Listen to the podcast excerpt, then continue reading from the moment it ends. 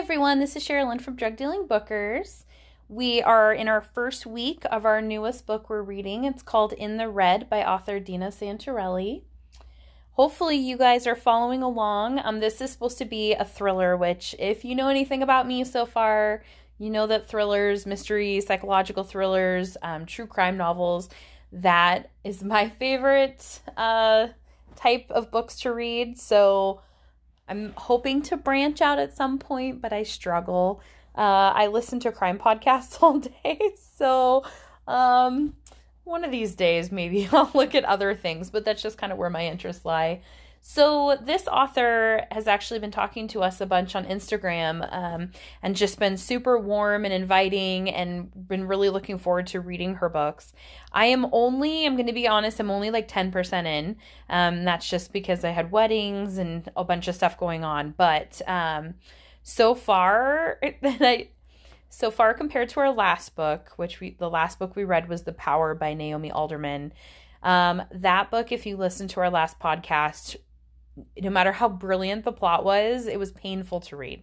The dialogue was choppy um, and really kind of struggled with keeping focused. This book so far is just a breath of fresh air. And I don't know, like I said, if that's in contrast to how painful the last one was, but so far, um, I really like her development of the characters. I kind of like um, the mystery of what's going on. It's a kind of a crime and everybody's investigating it. Um, so, so far, I'm pretty pleased with it, and I'll have more insight as I get farther into the book. But I thought what I would start with is by reading the first chapter to see if I can pique some people's interest in maybe joining us as we read it.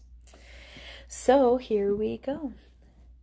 Kirk Stryker stared out his office window at the two little girls holding hands and skipping along the village sidewalk. The evening sky was a deep red with swirls of color soaking the large canvas of clouds and casting both a beautiful and an ominous glow on their freckled faces and auburn hair. All along Lakeshore Avenue, Gardenia was closing up for the day, the shopkeepers sweeping their storefronts and depositing the day's trash at the curb for the morning rounds.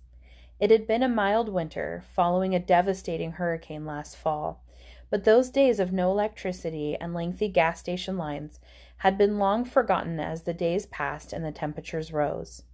Spring was in the air once again on Long Island, light jackets and baseball caps replacing the parkas and wool hats, lengthier conversations replacing the quick hellos and goodbyes.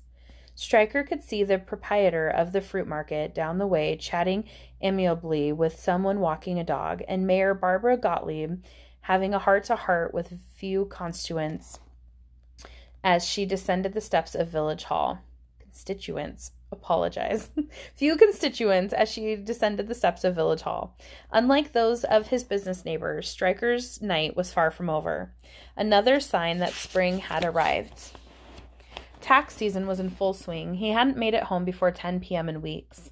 Such was the life of a certified public accountant, he thought. April was the cruelest month. His eyes settled on the stone building across the intersection where Marty Benning had opened his accounting practice two years earlier. Waltzing into Gardenia like a gunman in an old western town with his eye on the stagecoach. The firms faced each other like boxers about to square off in a ring. A young couple strolling down Lakeshore peered inside the dark windows of Benning's building. The guy hadn't been around lately, which was both strange and bad business. What are you up to, Benning? Stryker mumbled as the red, white, and blue pennant flags in front of his building caught the evening wind, tangling themselves around a street lamp. He imagined them wrapping their laminated nylon around Benning's neck. He stepped away from the window. The stacks of papers on his desk rose like skyscrapers. Once upon a time, those stacks had been much taller, a trend he wished he could blame entirely on Benning, but he couldn't. Nowadays, a generation of do it yourselfers preferred to muddle their way through a tax form than pay someone who actually knew what he was doing. Millennials. No wonder most of the accountants Stryker knew were going out of business. If the industry were a spreadsheet, it would be insolvent. The debits were far outweighing the assets. He pulled out his desk drawer, revealing the pack of cigarettes and lighter he had hidden behind the boxes of staples. He stuck a butt in his mouth lit it, and took a slow drag, blowing the smoke across the room and watching it circle beneath the room's smoke detector. He was glad he had Hugo Lurch dismantle the thing after the village banned smoking on the public sidewalks. The government seemed to be cracking down on everything drinking, smoking. A man couldn't even comment on how a woman looked these days. It's getting harder and harder just to have a little fun. Still, Stryker enjoyed the sneaking around, the secrets. He took another drag of his cigarette. He sat down at his desk and leaned back in his chair. His thoughts turned to Benning. In two short years, the guy had managed to charm an entire incorporated village. How? Benning was new and handsome, and people liked new and handsome. Plus, he was a Manhattanite, which most people on Long Island viewed as royalty. Since his arrival, Benning had been elected Chamber of Commerce president, named Merchant of the Year, and given the Consensus Civility Award from the mayor, who seemed taken with the village's new wonder boy and his magical powers of deduction. Stryker picked up a pen, wrote Benning on his desk planner, and stared at it, as if trying to decode a message, his pen point pressing into the letter G like the end of a blade. There was talk that Benning was settling, setting the stage for some kind of run for political office. Carpetbagger. Stryker could imagine a place as conservative as Gardenia electing, couldn't imagine a place as Conservative as Gardenia electing a liberal like Benning, no matter how handsome he was, but stranger things had happened. His cell phone rang and he looked at the caller ID. It was Gloria, probably wanting to know when he'd be home, as if tonight would be any different from the night before and the night before that. He sighed and let it go to voicemail.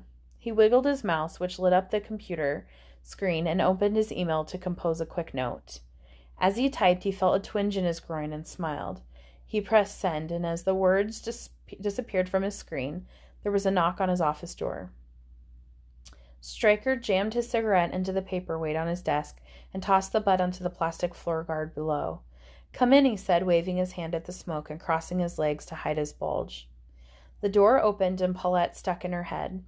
I'm leaving, Kirk. Colby's file's done. I left it on Eva's desk. She shook her head.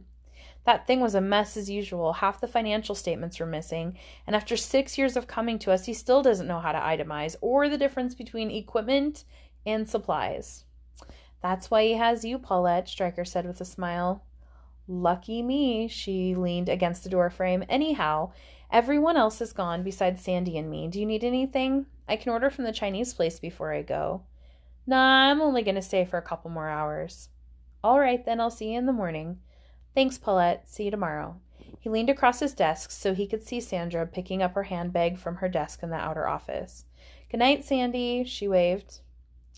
Paulette shut off the light in the main office, turning the entire second floor dark except for Stryker's office, which was illuminated by a small desk lamp.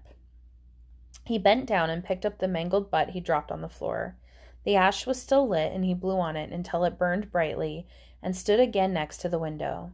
Downstairs, the tops of two heads appeared and bobbed their way across the street toward Stevie's, the overpriced pub where Sandra and Paulette grabbed a nightcap most evenings. Hiring Paulette eight years ago was the best business decision Stryker had ever made. She was smart, confident, well liked. Stryker knew Benning had been wooing Paulette since he opened for business, which made sense. Paulette was Stryker's most requested tax advisor, and alone probably pulled in a third of the firm's income. It was time, he knew, to make her a partner. He couldn't hold off any longer, not with Benning around. Stryker turned the page of his desk planner. He had a meeting with Colby first thing in the morning, and taxes were just the tip of the iceberg of things they had to discuss. He crossed the room to collect the Colby file from Eva's desk in the outer office, but was startled by the silhouette of a person standing in the doorway. Before his eyes could focus in the semi darkness, he heard a pop and felt a searing pain in the center of his chest. What the?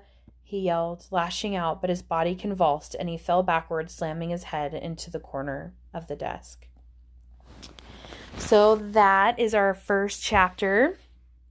Uh, I really like how she kind of starts out with a bang, and I have a feeling, um, just kind of being about 10% in, that she started with a bang and is now going to kind of backtrack and explain the characters and wrap it around uh, this event of this mysterious guest with Stryker. Um, I really like books that grab you from the beginning.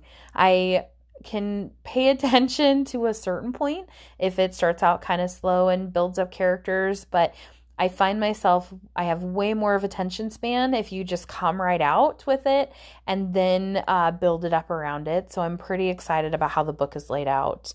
Um, I hope that you guys enjoy it. And kind of an exciting giveaway opportunities that we've started. Um, we every month, whoever is picking out our monthly book, they're going to buy the hard copy, and that'll be the book that they're using. So we're gonna have all the nice page bends in it. Uh, but we've decided that the drug dealing bookers we're going to autograph the book and then do monthly giveaways and one of our listeners um, will get our book of the month with all of our autographs. So that's something you're interested in. Um, go watch our Instagram page or Facebook page. It's not too late to enter our one for this book in the red by Dina Santorelli.